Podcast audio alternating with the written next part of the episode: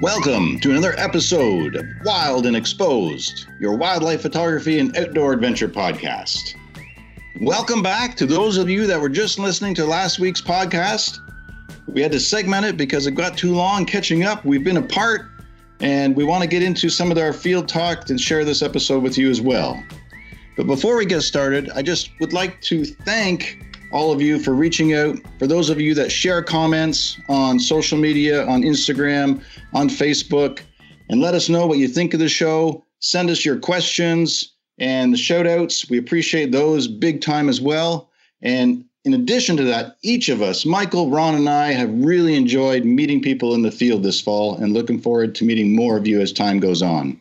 So thank you for your enthusiasm and for your support. This week, Michael Morrow, Ron Hayes, and myself, Mark Raycroft, are coming to you from the different corners of the continent via Skype. Michael's in Anchorage, Ron's in Wyoming, and I'm in Ontario, Canada. And our talented producer is behind the scenes recording this as we speak in Denver, Colorado. That's Missy McKenzie. Guys, Good to see your face again from just stopping the last podcast three minutes ago to starting this one. hey, I just want to reiterate on what you said. It it's it's uh I am just constantly amazed about the the reach that we have, although I don't think it's huge. I just everywhere I go. The other day I was standing out in the middle of Nowheresville, Alaska, and some guy heard my voice and he said, Hey, are you the guy on Wild and Exposed? And it was just from my voice. And so it's, I, am just blown away. I'm glad there's a lot of, you know, the people that are really into wildlife, I think they've found it. I think we can, we're sharing so much information that I think is going to be popular for a bunch of people. But the people that are totally into wildlife, they're digging it. Everybody tells me that, anyways. And I do want to mention that guy's name. His name was Derek.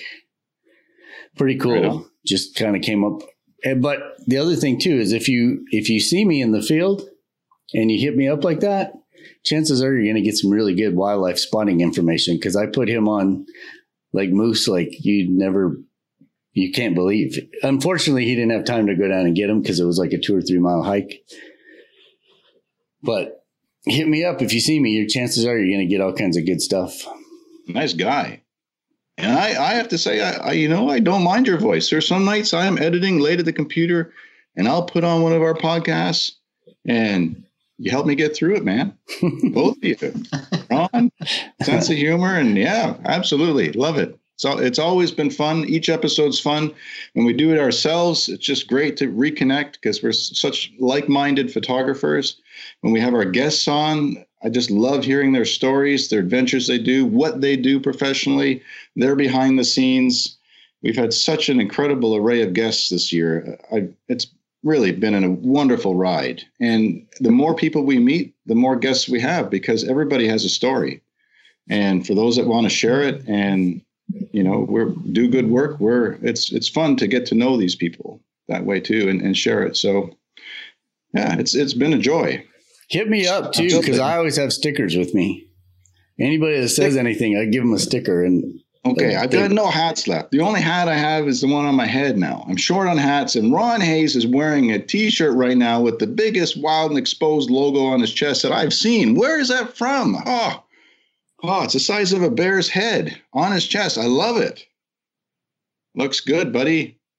And over his shoulder, he's got an amazing elk he just captured, I think just last week and he's got Wild and Exposed logo on that.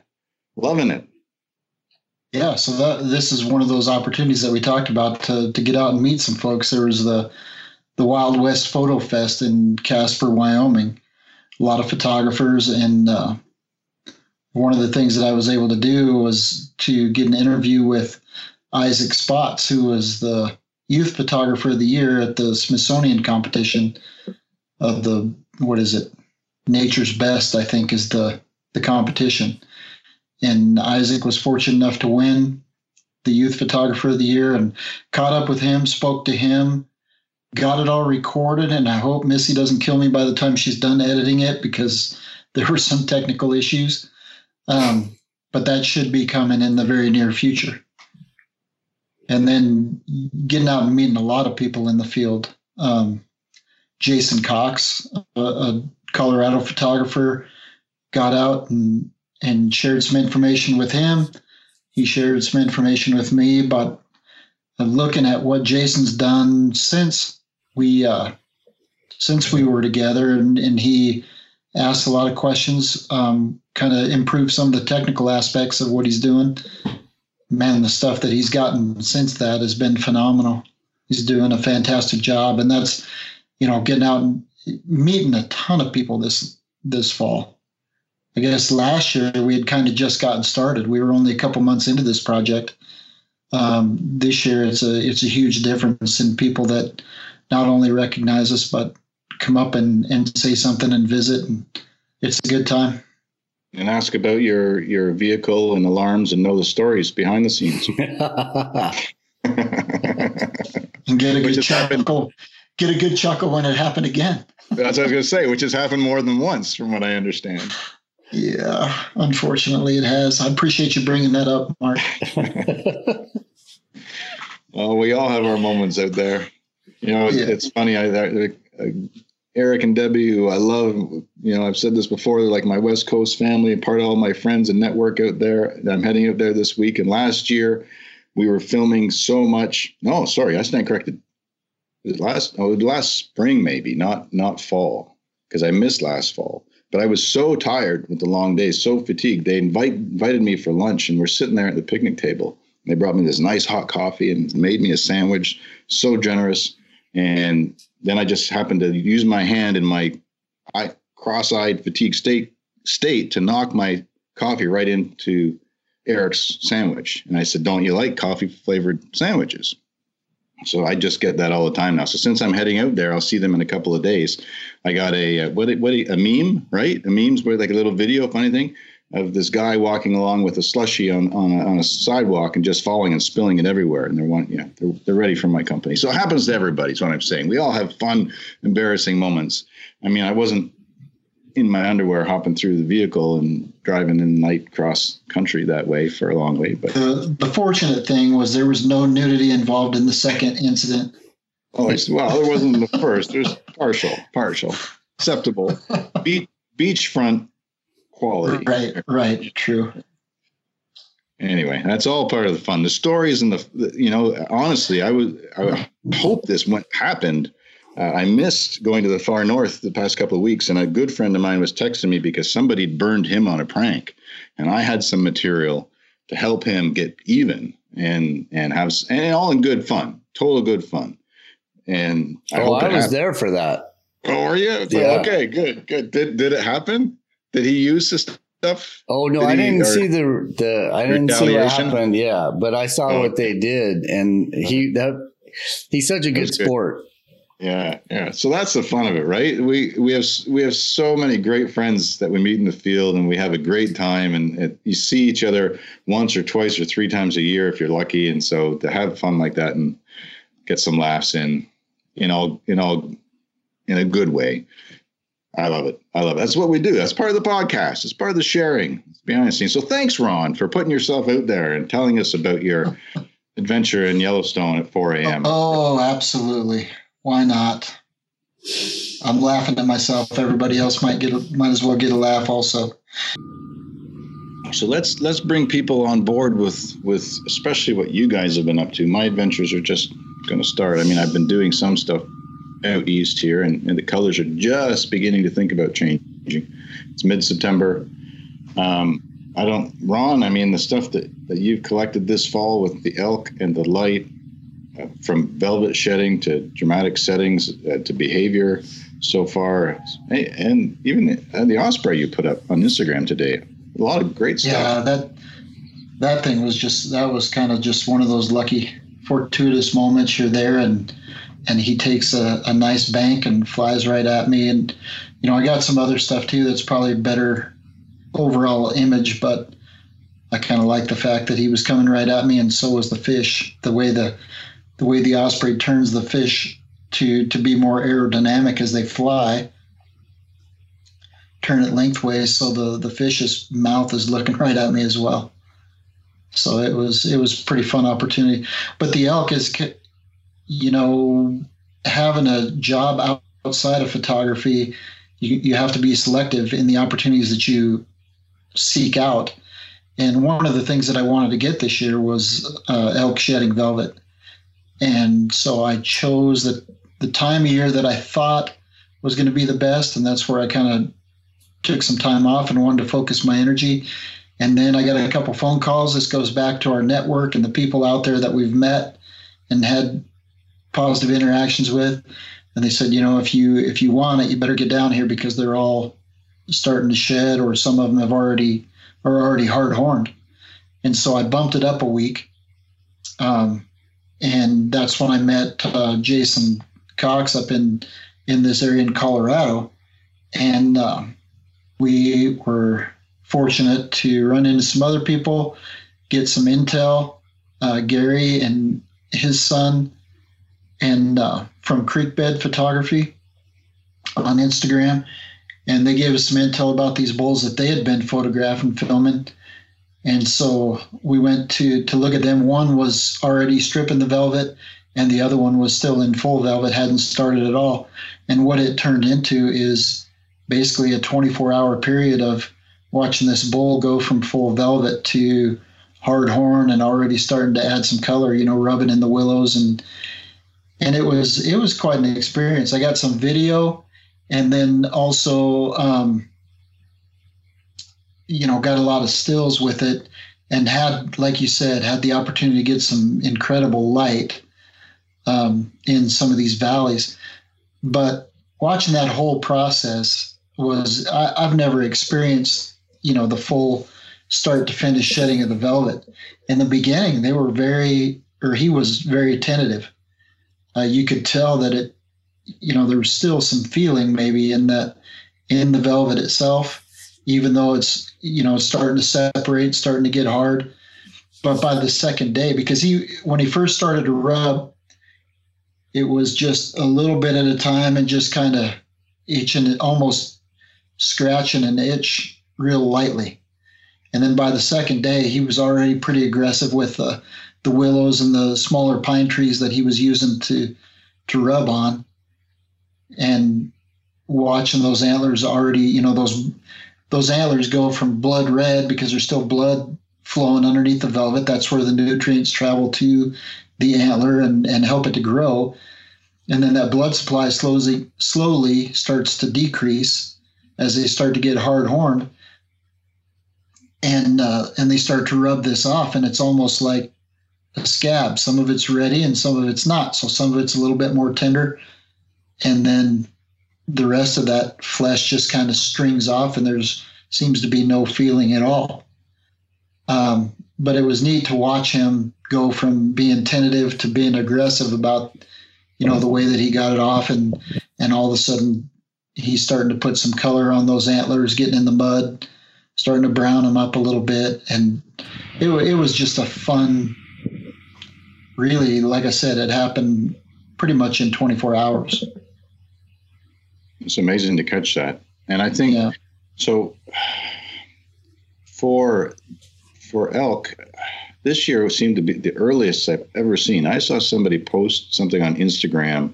I think it was August 12th or something. A bull elk had shedded velvet. And I'm like, yeah, it was crazy. Mr. Elk, you're too early. And not because of the rut or anything like that. It's like they have to give those antlers time to harden. I would wager that bull's going to break more tines than bulls that shed their velvet two or three weeks later who knows? But it was so strange how early it was this year. But typically, it would be right toward the end of the month. Like moose are the last week, mm-hmm. August. Although, excuse me, in the last year or two, we've seen them go right into like September fifth. Last, last year was first week in September when we were up. Yeah. So it's as weird as so some of it was later, but then this mm-hmm. year the elk seem early. Where I am out east, I mean, I I have to drive three hours north to get into the edge of moose country, and I can do whitetails within an hour, hour and a half of where I live. So I've been doing whitetails instead, and they were on time this year, and, and are actually just shedding. The second week of September is when that mostly occurs here. Mm-hmm. Uh, but yeah, it's the elk seemed early, but to be able to capture that, I mean, it's a thrill because it's really a narrow window. It really highlights a big part of of the antler story because it's an annual cycle. They start growing them early, mm-hmm. early spring, and then rapid through rapidly through June and July. Then they solidify till August, shed their velvet, and that's the transition to fall when they get to put this to use. So to have that documentation yeah. and, and the quality of images that you collected, and again, listeners, you know, these really are worth checking out on our Instagram or at our wildandexposed.com on our show notes for today's podcast and see what Ron's talking about because it's a sight to behold. And the bull that you had doing it was phenomenal as well. Yeah, he was a good bull. He was a really good bull. And that, like you said, that's just another piece of the the life story that I've not been able to really capture or capture with the type of quality that I wanted to have it in. I've got, you know, calves in the spring, I've got elk in the winter, got elk during the rut, you know, all those different pieces of the of the life cycle. But I've never gotten a bull that was just freshly shedding the velvet like that. And that it, it was it was a fun piece of the fun piece of the story and it was one of those call your shot type of things. It was uh, I was really committed to all or nothing. I knew what I wanted, and that's what I was looking for. I mean, there were bulls that were already hard horned, and there were bulls that still had velvet on, but they showed no sign of of wanting to get it stripped off. And so it was. I looked for one opportunity, found it, and I just stayed on that until I got the story I wanted to get. And I only had a couple days to get it, a few days to get it anyway. So, you know, I, I was fortunate in that regard. Well, good on you for trying. Thanks to those people telling you to move it up. Exactly. Yep. You got out there. You know, people who do, you don't go, you don't get anything, right? You have to try. Mm-hmm. How often do we try when we? I mean, there's a trip we may not anticipate, and we go and pleasantly surprised by results, and not what we'd necessarily expect all the time, but something happens. We're out there, right? you've got to be out there. So good on you for doing that. And for your elk book someday, this chapter is looked after, man. yeah, it's writing itself. the uh, one I don't have, I'd love to try to get this winter is, is a bull with just one antler, with one dropped. And mm. I saw a video uh, on Instagram. I mean, it's such a wealth of imagery out there by our friend John Timmer. I think it was John's with the bull he had a video of a bull dropping his antlers. Dropping his antlers, yeah. He just he was with a bunch, shook his head, and dropped them. And it's on his Instagram feed. I was like, my jaw dropped when I was watching that. Yeah. Shane McGuire, that was another one where I stopped scrolling and I had to watch that video like four times. I'm like, you're kidding me. Hats off to you, John. Good job. There was a photographer in Jackson Hole, Wyoming, a few years back, and on the elk refuge there, he got an image of an this bull bent forward to uh, take a bite. You know, they feed the bulls out on the the elk feed grounds, and bent forward to take a bite. Both antlers dropped off, and he got both antlers in the air. And that that picture is at just about every hotel in Jackson. But it was it was amazing timing back to last podcast and, and Michael Morrow's word of, of the week for that podcast, future proofing. That's a situation right. you want to future proof that image and have the best quality of image you can because you'll yep. be able to sell that forever. Exactly. Right? Exactly. Wow. Very so cool. Well, that bull been, that you've been shooting is a freak show. Well, that's not the same bull though. That was the second intentional trip um, because I didn't. We were we were in the north, and last year I didn't have the opportunity to get him. Um, and there's thousands and thousands and thousands of images of this bull, but I, I just wanted to have a few for myself, and I wanted to see him in person. To be honest with you, you know, and put another year on him. He's just that much bigger. Uh, we were we were north last year, and by the time we got down, you know, Michael and I, you can you can listen back to the the podcast that we did about the the late or kind of the tail end of the elk rut um, last year, and that bull wasn't wasn't in that area anymore. So I wanted to go a little bit earlier. I knew he was a dominant bull, and a lot of times, especially you know in our area, where these elk are are running wild and, and real competitive, the larger bulls will start to gather cows earlier. So I wanted to get right at the beginning, and I honestly think you know, last year I kind of felt like we saw the end of the rut.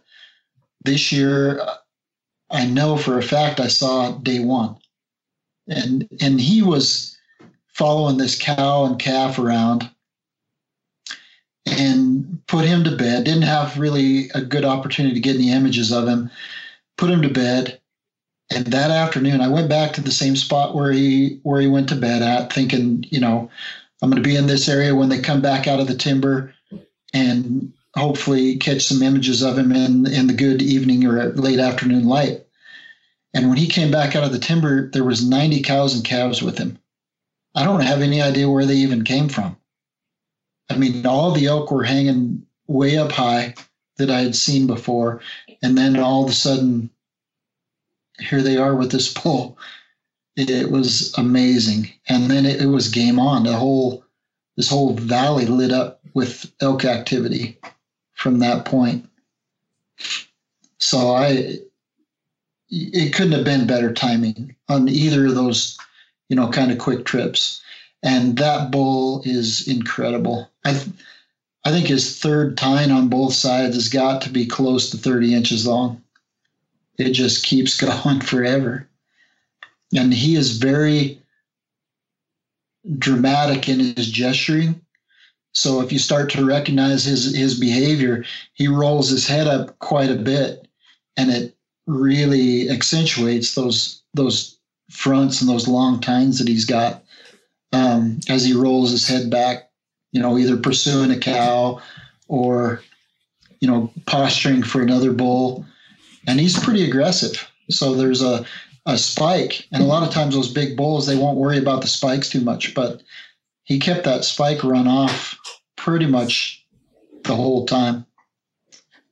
So that that opportunity, I don't know that I'll get again with you know the the access that I had to him and the the fact that he was he was right there in an area that was accessible. Number one, number two, the morning light and having. So what happened was as the sun came up, the the light started getting brighter, and then these kind of fluffy clouds started coming over. So they would put the hillside behind him in shadow when the the sun was behind the cloud, but the bull was still he was still in full light. And then you catch the edge of the cloud. So it's you know it's past golden hour, of course. The sun's up, it's full sunlight. But as the sun starts to move, come out from behind the cloud, cloud moves a little bit further east, the sun starts to break out from behind, you get that same angle and quality of light that you would get as the sun is just coming over the horizon in the morning. So you don't have very long, you've just got a few seconds with that quality of light. But if you anticipate it, and that's, you know, another pro tip in that type of situation is don't be afraid to look behind you to see what the light is doing, but also what's going to happen with the light. Because as you look back, you see those clouds and you can start to anticipate these things. Be ready. When that sun breaks out from behind the cloud, it was like three, two, one, okay, boom, shoot. And at that time, uh, I was with another friend of the podcast, uh, Jason Loftus, and we were both just like shaking our head at the at the quality of light that we were getting, even the later it got in the morning, and and the opportunities that that bull was giving us. It was pretty unbelievable. And shout out to Jason's son Hunter. He got some amazing B-roll video. He's he's turned into quite the little videographer. So shout out to Hunter. Did a great job. What were you going to say, Mark? Well, I know that these bulls live a long time, but if if the guy has 90 cows and is going to keep them for the rut, you know, you might want to get out there and photograph him again because it sounds like at the end of fall he could be pretty uh, worn out and vulnerable. Pretty worn out, yeah. There's there other bulls and stuff too. So hopefully, given you know how magnificent he is, he will last for years. But this is the kind of the pinnacle, right? Because mm-hmm. he will have to have such an energy drain over these weeks ahead and and be vulnerable at the end of the rut that way too. So but you know, like last year, that bull, you know, we did like Ron said, we saw these images and we were like, well, let's go, let's go see if we can find that bull, and he wasn't anywhere. So maybe he's smart enough to know that when he's done, he's done, and he just go rest up and it make it make yeah. it through the winter.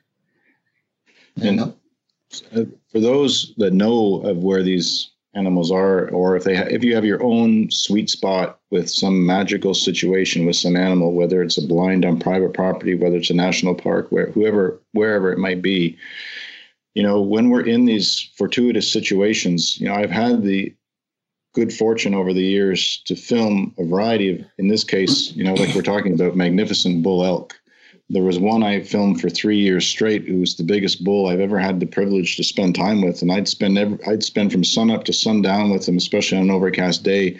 Pack a lunch and get way back in the timber and just go at a safe distance and respectful distance and make the most of of that opportunity. And he ended up two years ago um, dying, getting killed in the rut, and another big bull in that area got killed in the rut. And I'm so immensely grateful for those days, those photographic opportunities, but even more importantly, the memories that I had in back in the timber with those animals, that that privilege of that time. So don't take it for granted that these animals are going to be around or these opportunities will be repeated year after year after year. For those of you out there who are aspiring or professional photographers, make the most of it. Respectfully, make the most of what's happening with these magnificent animals because you know they they don't last. They don't stick around. And mm-hmm. as wondrous as it as it seems at the time you know live in the moment and make the most of it. Because i wish i wish this big this i've never i'm hoping he sired many offspring that in another you know two three four i mean they'll have to be six or seven years old before they reach anywhere near his caliber but will show up. But until yeah, then and i know this guy has has had plenty of opportunities. There were some images with uh proof positive that he's doing his best to give it a shot anyway. Um, but he, you know, even those big bulls, you still have to have the genetic perfect storm. Got to have good genes on both sides. They definitely will produce strong offspring, but then you've got to get a you've got to get a bull that lives to maturity. You know, gets through predation when they're young, survives the rut when they start to get older, get a little bit more aggressive, and uh, is able to find you know forage keep strong enough through the winter. So it's still a perfect storm to produce an animal like that, and they just don't come around. You know, it's like a freak athlete. They don't come around every generation. It's it's something that is uh, a combination of a lot of fortunate factors. So it is a, definitely a privilege to be out there with an animal like that. You know, it'd be like the way I felt with this with this guy was it'd be almost the equivalent of being out there with an 80 inch bull moose in Alaska. Everything's got to work out perfectly to produce uh, an animal like that, and and obviously to have the time to get out and be fortunate enough to photograph or video that animal that's kind of the way I felt about this guy. I may never see anything like him ever again. So that's why I wanted to make it a point to to get down there, even if it was for a short time, and hopefully I'll be able to make it back. But at least I got that opportunity, and for the short time that I spent with him, I felt really good about some of the images that I came away with. So yeah, you should. They're wonderful images. Very powerful light and behavior. Great stuff. Mm-hmm but it, it, it's something and you know we all can look back with 2020 vision. There are so many trips there's so many things i would have changed if i'd known you know with that animal that opportunity. My mm-hmm. first trip into remote alaska camping in the backcountry uh, it was my first time. I'm, i had talked to other photographers that had done this backcountry trip uh, to get some ideas but it's still my first time there. I had another friend with me and we had a flight uh, three days from when this occurred. And there was a big system coming, a big storm system forecasted, and we were camping in the backcountry, and we had to cross a mountain range to get out. And we knew that wasn't likely going to happen with the amount of snow that was predicted to fall. I didn't see them the day the snow started, but when the snow started, we pulled up and headed out. The day before, we'd photographed literally an 80 inch bull moose in velvet. He's the big one in my book that represents the Alaska Yukon subspecies next to the eastern subspecies to show the width. He was absolute monster in velvet. We left my first trip. I didn't. What I should have done is forget the, forget the flight. And in this situation, I didn't have anything I had to be back for, and just hunkered down because these two other photographers stayed back there. There was a foot of snow. This bull shed his velvet the next day, and he's strutting around on this open country with these big red antlers and snow everywhere. And I can't tell you how many times I saw Mike and Duchan's pictures of that bull everywhere again and again and again. So it's. You, want me to make you feel better? but this is one example. I could tell so many stories. So I'm just living the moment and make the best best of it. But yeah, go for it. Yeah, strike. That was it. in the film days. Yeah, right. It was in the film days. so it doesn't matter. No, it's all oh, all the uh, images you can't use now anyway. So oh, I know. Oh, you, oh, you literally meant make me feel better. Oh, you did. Yeah, yeah, yeah. yeah. Absolutely. Yeah. So true enough, that was film days. That was a long time ago. My first trip up there. So, but yeah, you just never know when things will change. So that's that's right. awesome that you had that opportunity with that bull, and hopefully you will again. And hopefully yeah, be exactly. for years. But for those that are out there wherever you might be, you've got a fox den on your property in the spring and are privileged to watch those kits grow up and you have that opportunity. They may not be back next year. Enjoy it, photograph it the best you can when that mm-hmm. opportunity is there. You know, that's what we do. But it's so hard, just like our July trip. That was mind blowing the places we went in the Kenai fjords on the boat for those days. Absolutely spectacular. Listen to the story on our podcast if you haven't already.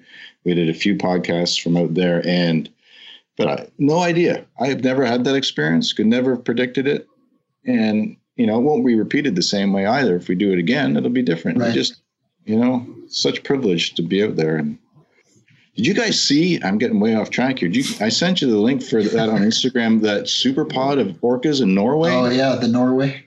Holy moly! I that's amazing. Yeah, that was unbelievable. Okay, all that right. would be something to experience, but Oh, that's that's a mind melter right there, and they and you could tell that the people that were filming it that just have so many surfacing, and then you see the gulls like it looked like a thousand gulls in the surface. So I don't know if it's the world's biggest. I don't know what was happening because it wouldn't be a bait ball for orcas. What's going on? So the birds are there, and there there had to I don't even know how many orcas were just they're just huge dorsals popping up everywhere. Mm-hmm. Rough, kind of rough seas in a way too. It's just very dramatic anyway, we such an amazing planet, people. Have fun yeah, there. Michael sure. Morrow has been in the far north. I was supposed to be with him. I've been biting my lip and sucking it up here in the south. supposed to be with him for different reasons. Couldn't be, but man, seeing the image that he teased us with today, I sure wish I was. Mm-hmm. It's been pretty good. It's not.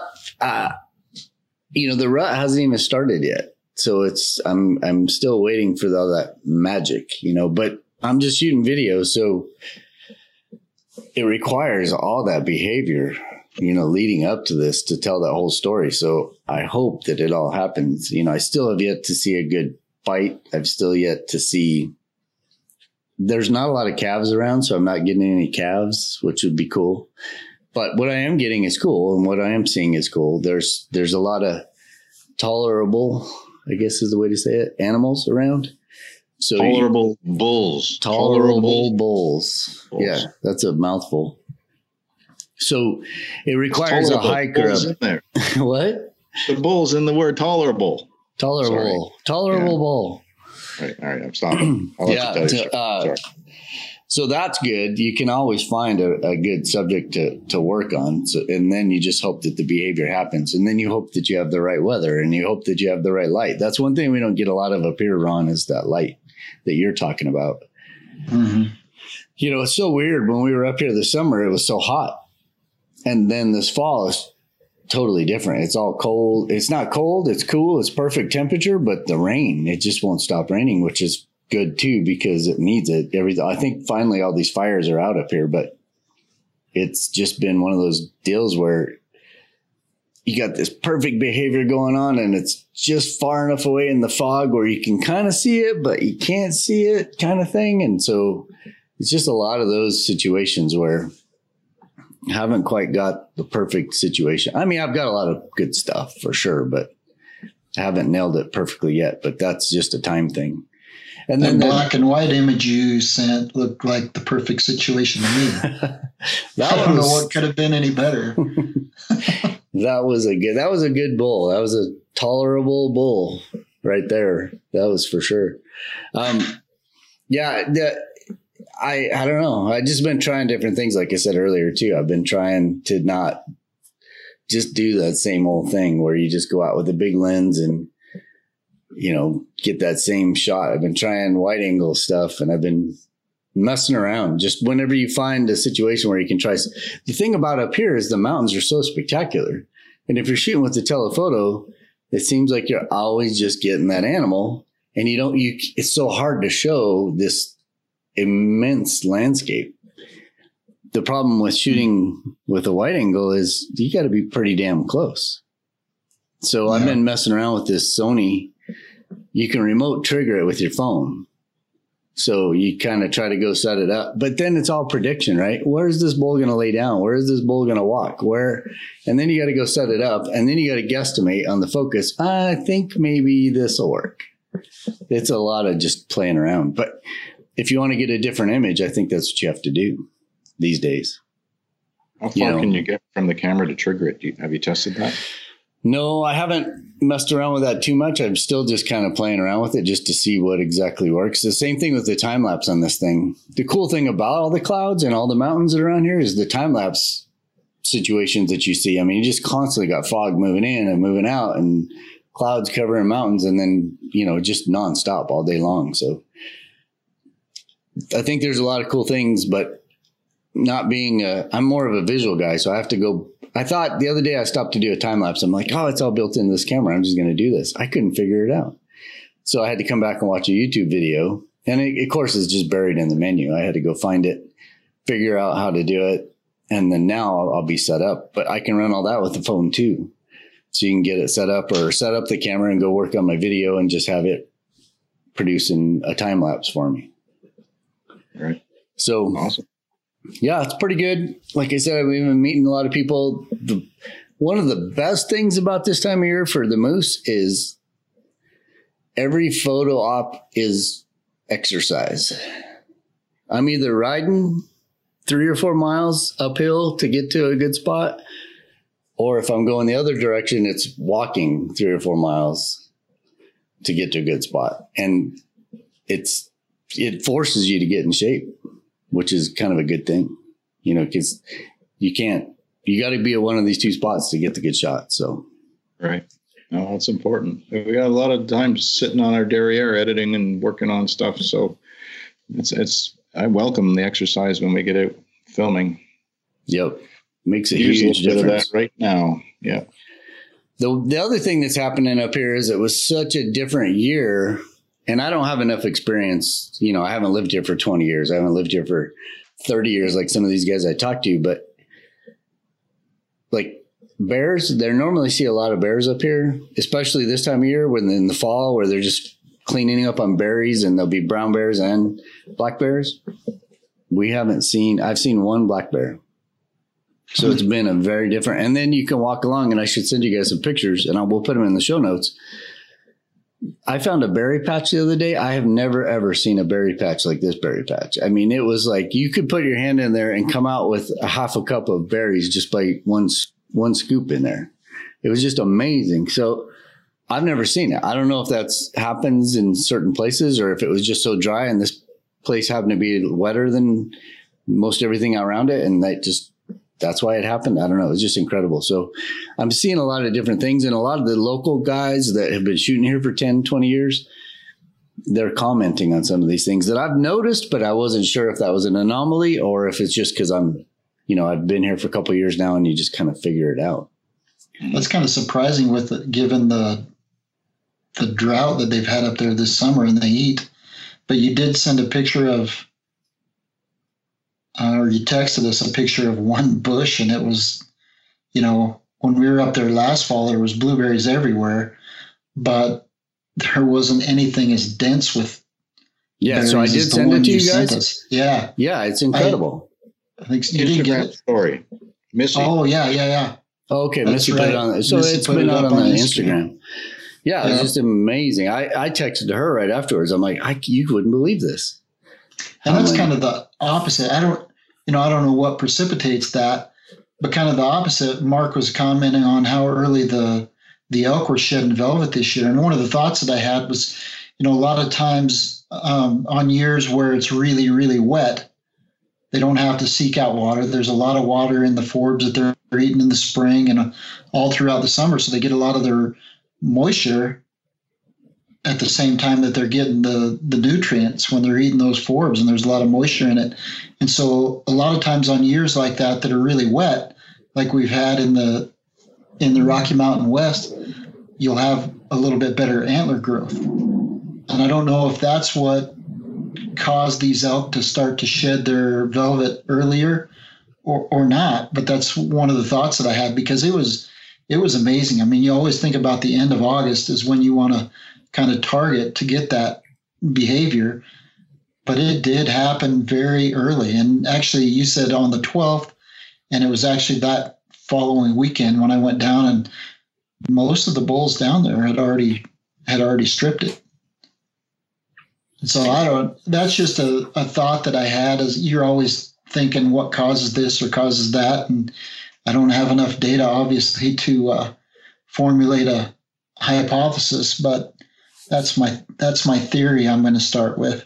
but the well, the berries, no, I, I don't. I grew up shooting those elk, you know, throughout the photographic career, and you could just guarantee the third week in August it was mm-hmm. you could mm-hmm. get a bull shed in velvet. But I think it's way earlier now.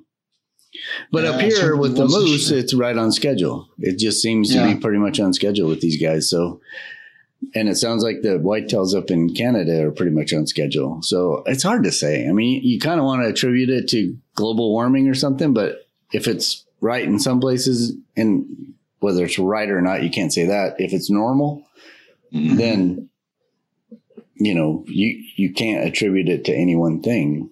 But I guess it could be just little pockets of change that would promote. You know, could it be the population elk too?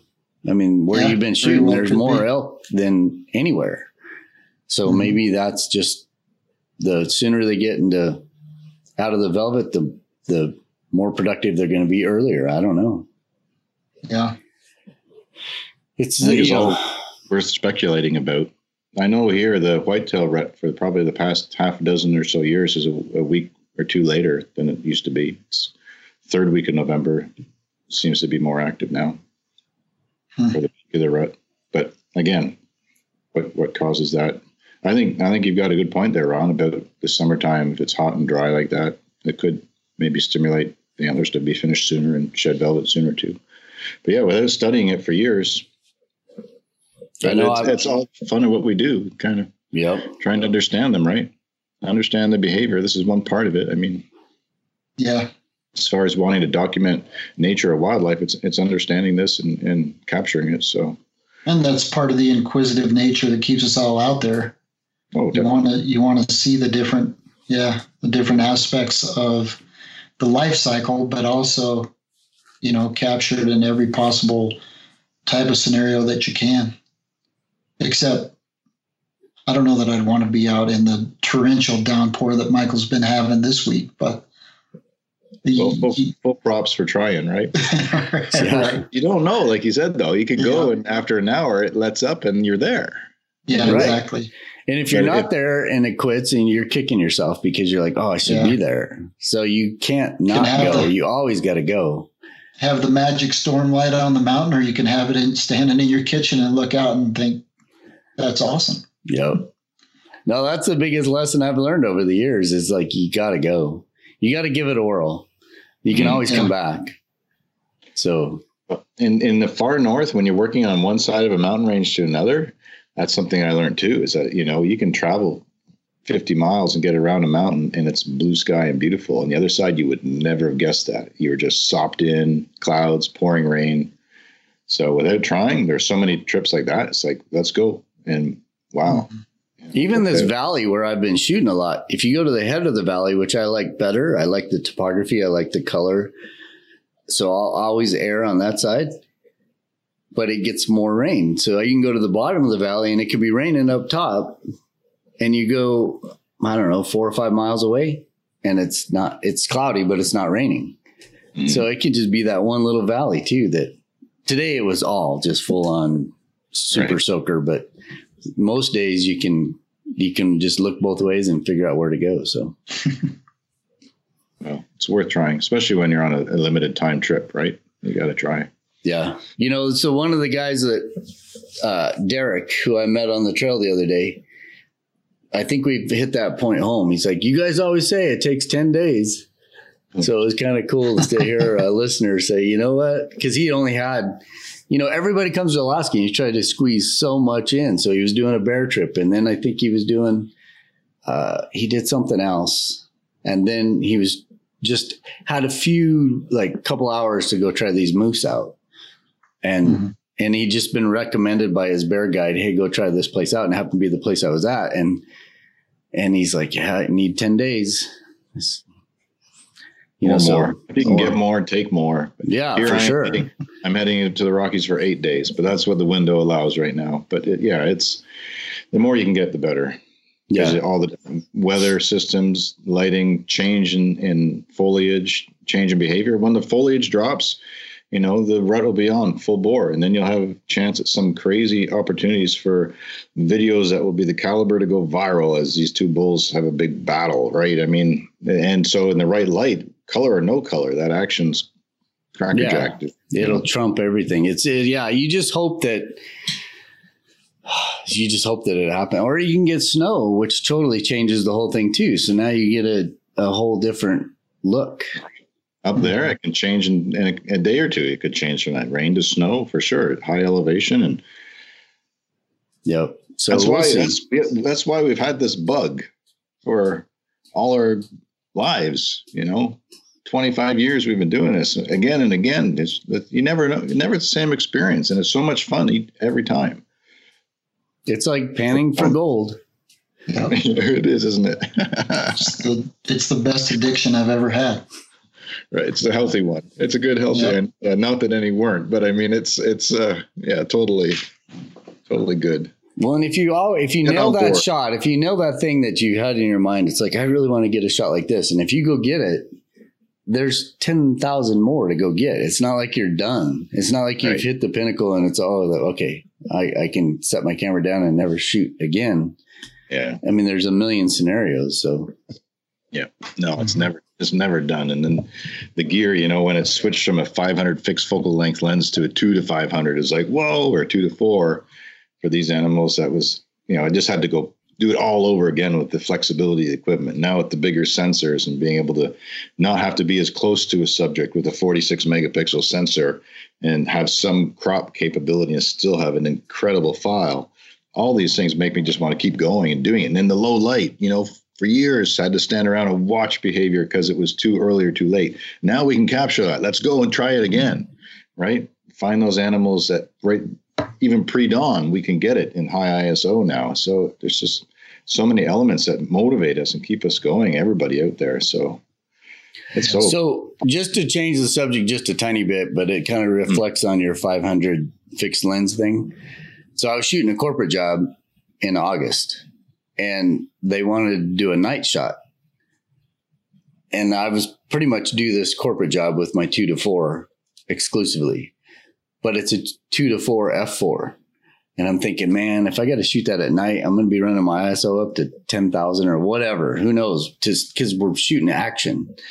So I went ahead and rented the Canon 400 2.8, the newest version of it. It was good and bad. The bad was I'm so used to using the two to four that I'm constantly just changing. I'm composing the picture with the zoom, right? And you just stand in one place and you get what you want. When I'm stuck at four, I found myself reaching for that damn dial all day, all night long. I'm like, oh crap, I can't. I'm just gonna have to take whatever I can take, or use your feet as the zoom, right? So I'm running back and forth. But it was it was a it was a huge change. It was I'm so used to zooms now and having the quality of the zoom to compose the image that but that lens, the version three Canon 400 2.8, I was amazed. I was blown away at how sharp that thing is. Mm. Fast and sharp. That's what I've heard. Those that new series is unbelievable. And light. And you, yeah. Yeah, they well they moved they moved the weight. They moved it kind of back toward the body, so it, it is lighter, but it feels a lot lighter because everything's so close to your body, and you're not controlling weight, you know, out at the end of that lens. Yeah, and everything's so right in your center. Physically, the lenses, my two to four and that 400 are about the same size physically, but mm-hmm. yeah, the weight was um, way different. Carrying around was it was just a whole different deal. Much easier to shoot. If they made a two to four that was that light, that light, that would be sweet. they will eventually. Who knows, right? It would be the the, yeah. the two to eight. yeah, exactly. Well, somebody told me about a twenty-four to two eighty, or a twenty-eight to two eighty Nikon. Really? That's that's on the in the hopper, but I think it's made for that Z Z series camera. So, hmm. can you imagine that's that? That's the way it's going. Mirrorless, I think. You know, that's a head scratcher from last podcast. You know, I didn't want to, I don't want to sound negative in any way whatsoever, but when the film cameras, it was F F one, two, three, four, five. F six was the last film camera, I think it was. F five was the last I owned. And then went D for digital, right? D two was when I got on board. Now there was like D5 and now there's a D6. Coincidentally, F6 was the last film. D6 could be the last DSLR, but but mirrorless is bringing on board, right? There's been a lot of talk on YouTube. When I first heard about the D6, yeah. I went on YouTube right away to hear about some of the reviews and thoughts on it, and that was a common thought process or, or reflection was like another DSLR. But from what you're saying, Ron, with what Canon's coming out with, I mean, if they if they up the capabilities that much at what you mentioned on last week's podcast, then yeah, another DSLR is okay with me. You know, if if it's has those. Kind well, no, that's not a DSLR. That, that's their that's their mirrorless series. That's that R series. Oh, it was the next R one. Yeah. Okay, so there you go. Right. Yep. So yeah, I want to shoot with a camera that is what you see is what you get. I just want to. I just want to do that at some point, just for fun, and and again for simplicity. Eh, we, anything to simplify our workflow at any aspect is welcomed, whether it's lighter gear, whether it's faster gear, better stabilizer, better post production. I love how quickly I can edit a photo on my smartphone with all the sliding tools there. You know, I I don't want us just to shoot on smartphones. You know, and I don't think it'll ever get that way for for telephoto purposes. Not for wildlife, yeah. Not for wildlife, but for documenting and stuff. But anyway, the, all of these things, anything to simplify our workflow is welcomed. More mm-hmm. time in the field, having fun and telling stories. So, give bring us up to speed on what you're doing.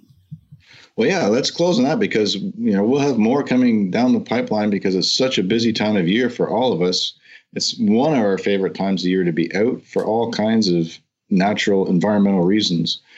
Yeah, so I've got heading to the Rockies out west for the next uh, week and a bit. And I'm hoping, and again, it's all weather dependent. And this is where I've been handcuffed with certain parameters this fall. It's only eight days, but I want to hopefully find some elk in magical lights, light in settings, uh, moose, bighorn, rams, mountain goats are all things that I'm hoping to see. But you never know. I'm opportunistic that way and have a good trip and also connect with some good friends. Hey, and do this, do this. Don't take your two to five. Just take your 24 to 70. Ah, how come I can do that? Gonna, but you know what? You know, it's worth mentioning, and it, it is trending. We've talked about this even a year ago on the podcast. So called environmental portraits are becoming more and more popular, where it's the big landscape and the small animal. And I have noticed more and more photographers, just even in the past two weeks. And I can't tell on Instagram, for instance, if they're there now or if this is something they've photographed last year or the year before, but they're putting up more images where the animal is small and the, and the landscape, when it's warranted, like in the Rockies, is magnificent. The light's mm-hmm. spectacular. Mm-hmm. So definitely that's on the radar. There's a few things on the radar. Another one is just grit, gritty kind of images where there's mood and things going on to complement the behavior. It's something else I want to try to collect. So then after the Rockies, I pivot quickly, and then within 36 hours, uh, I'm in Newfoundland to, to do stuff there again with spectacular landscapes. And my primary interest is woodland caribou, because of what's happening in the populations. There's more and more storytelling going on in, in the world I work in, in, in with publishing, with the plight of caribou across the north and what's uh, causing these populations to decline. So last year there were a couple of pockets in Newfoundland that I was able to find and film, and one had a huge group of animals, up to 200. And I'm hoping to hike up to that high country and get on them in a better situation this year than last year. I had a storm come in by the time I'd hiked up crazy off that off the north coast where I was.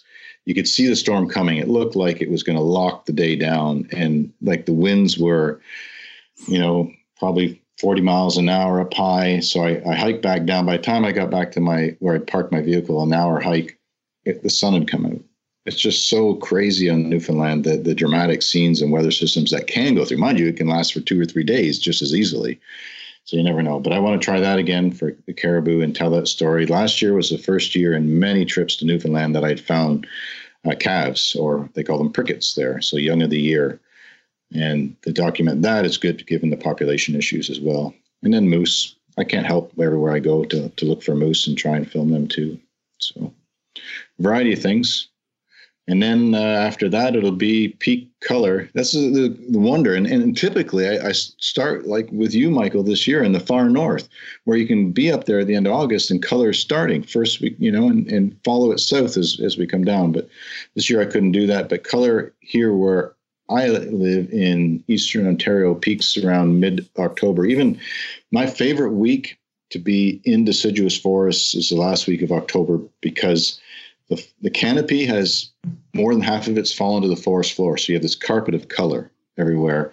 And the canopy's opened up enough on an overcast day, the diffused light's coming in and it's bright in these forests. So I can set up a blind or a hide in, in situations where that's required and get those images where, you know, obviously this time of year in September, there's green foliage everywhere. You can't see 30 or 40 yards through the forest. So that changes that landscape and opens up that potential. So, you know, for white-tailed deer, I'll find a, an oak tree. Um, this year is it's like marbles out there. There's so many acorns falling. So find a white oak or red oak that's got all kinds of acorns under it in that kind of open situation at the end of October. So that's on my wish list of hopefully things will pan out image wise too. And then one thing I'm actually very excited about, and I've tried this before, you know, uh, this was four, four or five years ago. I spent quite a bit on a Canon HD video camera, which is a um, what do they call it now? A paperweight.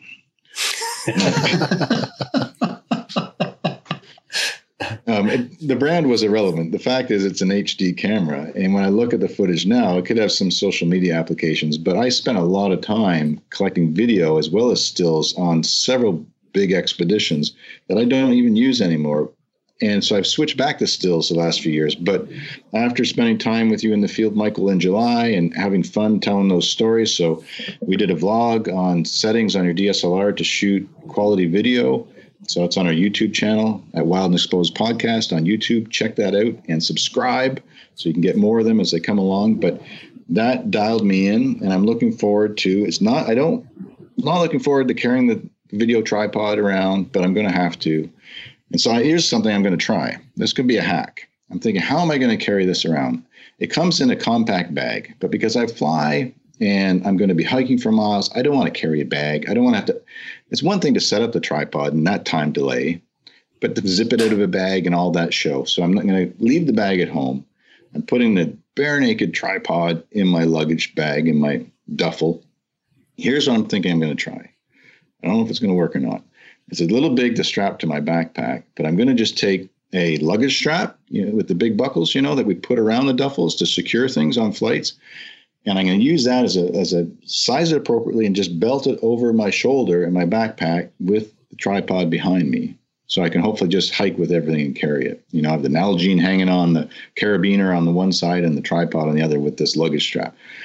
I don't know, maybe too MacGyverish and might not work, but I'm going to carry that this fall and I'm looking forward to doing more video because all these multimedia platforms, still photos, you know, are fantastic. But I this to be able to mix that in with stories. So the place I found with this magnificent woodland caribou last year, I'm hoping to get him in some dramatic light and to be able to capture both on still and video, tell the story both ways. So I'll be carrying that equipment and, and, jumping back and forth, which we know is almost an impossible challenge to shoot stills and video on the same shoot well. But here I go. I'm going to try it again to do some of that.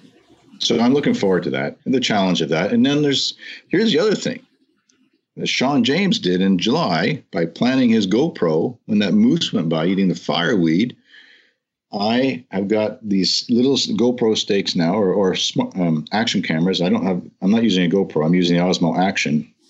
I'm going to try that with the caribou as well. I don't think where I'm going it will work for moose, but the caribou, I think I'd be able to predict where they're going to go if I try half a dozen times. They might walk close enough to it, and uh, get some cool video, wide angle stuff that way. So I want to experiment with the action cameras as well.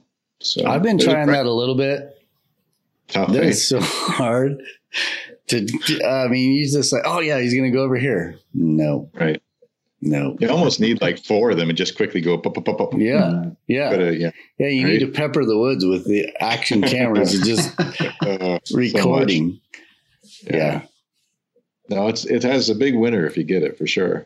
That's why we were just shaking our heads because we didn't even see Sean put it, and then when when the moose walked by, I think we saw it because it was right there. I say, oh, wow, you got it. Anyway, I want to try some of that. And if it works, it'll be phenomenal. I think it'd be even funny if the animal, like in one situation, knocked the camera over. Yeah. You know, all those people out there who think you were holding the camera, and they'd be like, wow, you got nine dogs. It was, you know, 50 yards away.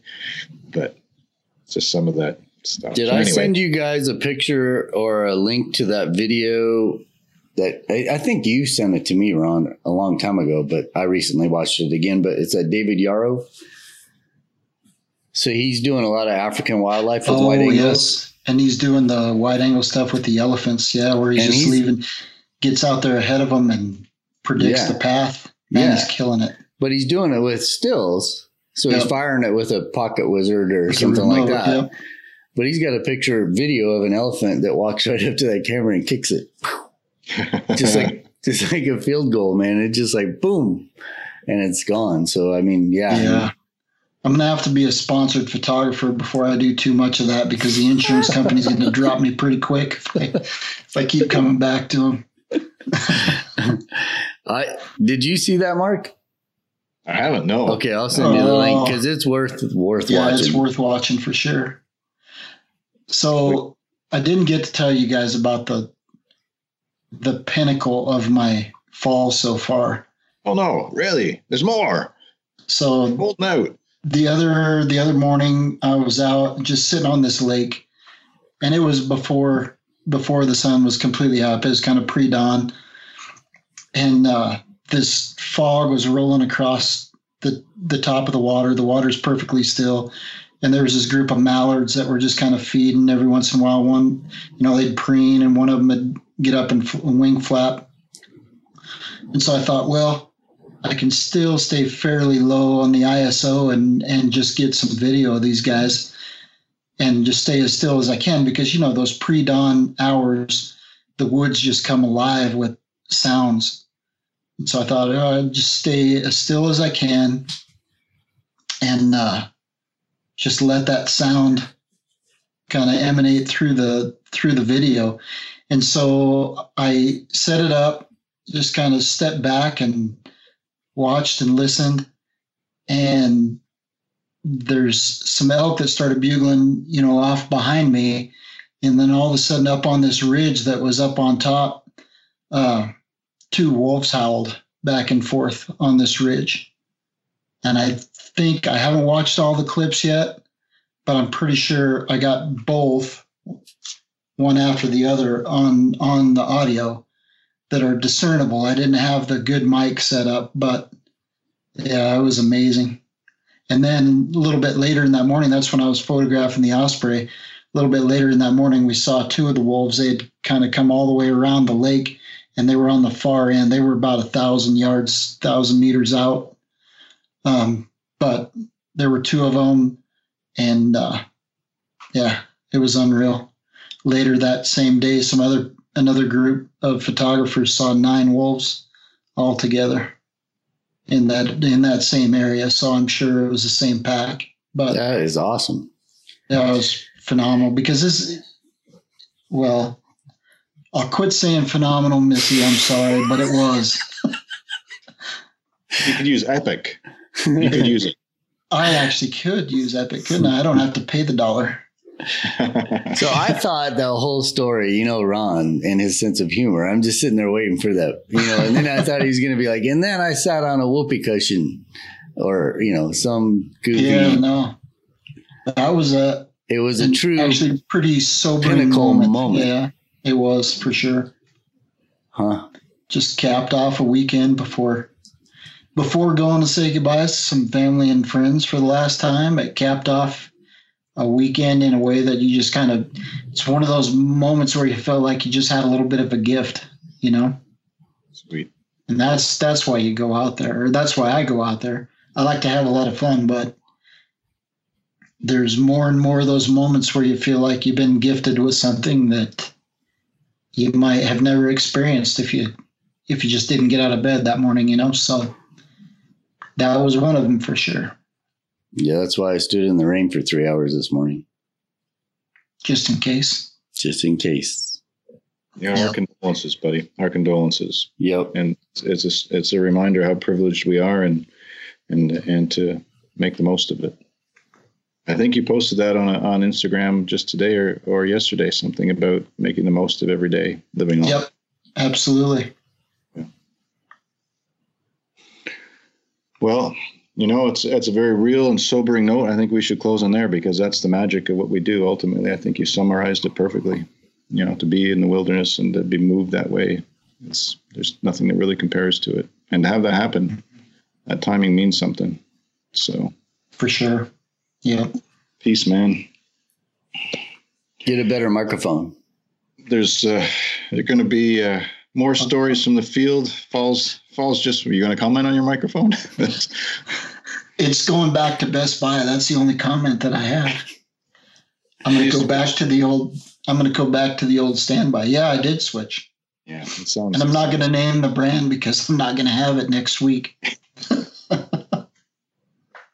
all good. It's all good. I hope you've enjoyed the stories from the field. There are lots more coming. Fall is really just beginning across much of North America. And even though the colors may have fallen off some of the vegetation in the far north where Michael is, there's a lot of action to be had yet and seasonal transition. So stay tuned for future podcasts.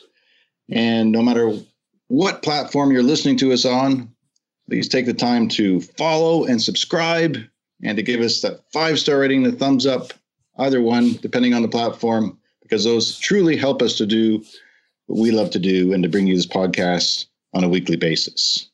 You can see more of our team's work on Facebook, on Instagram, on our YouTube channel, and of course at wildandexposed.com.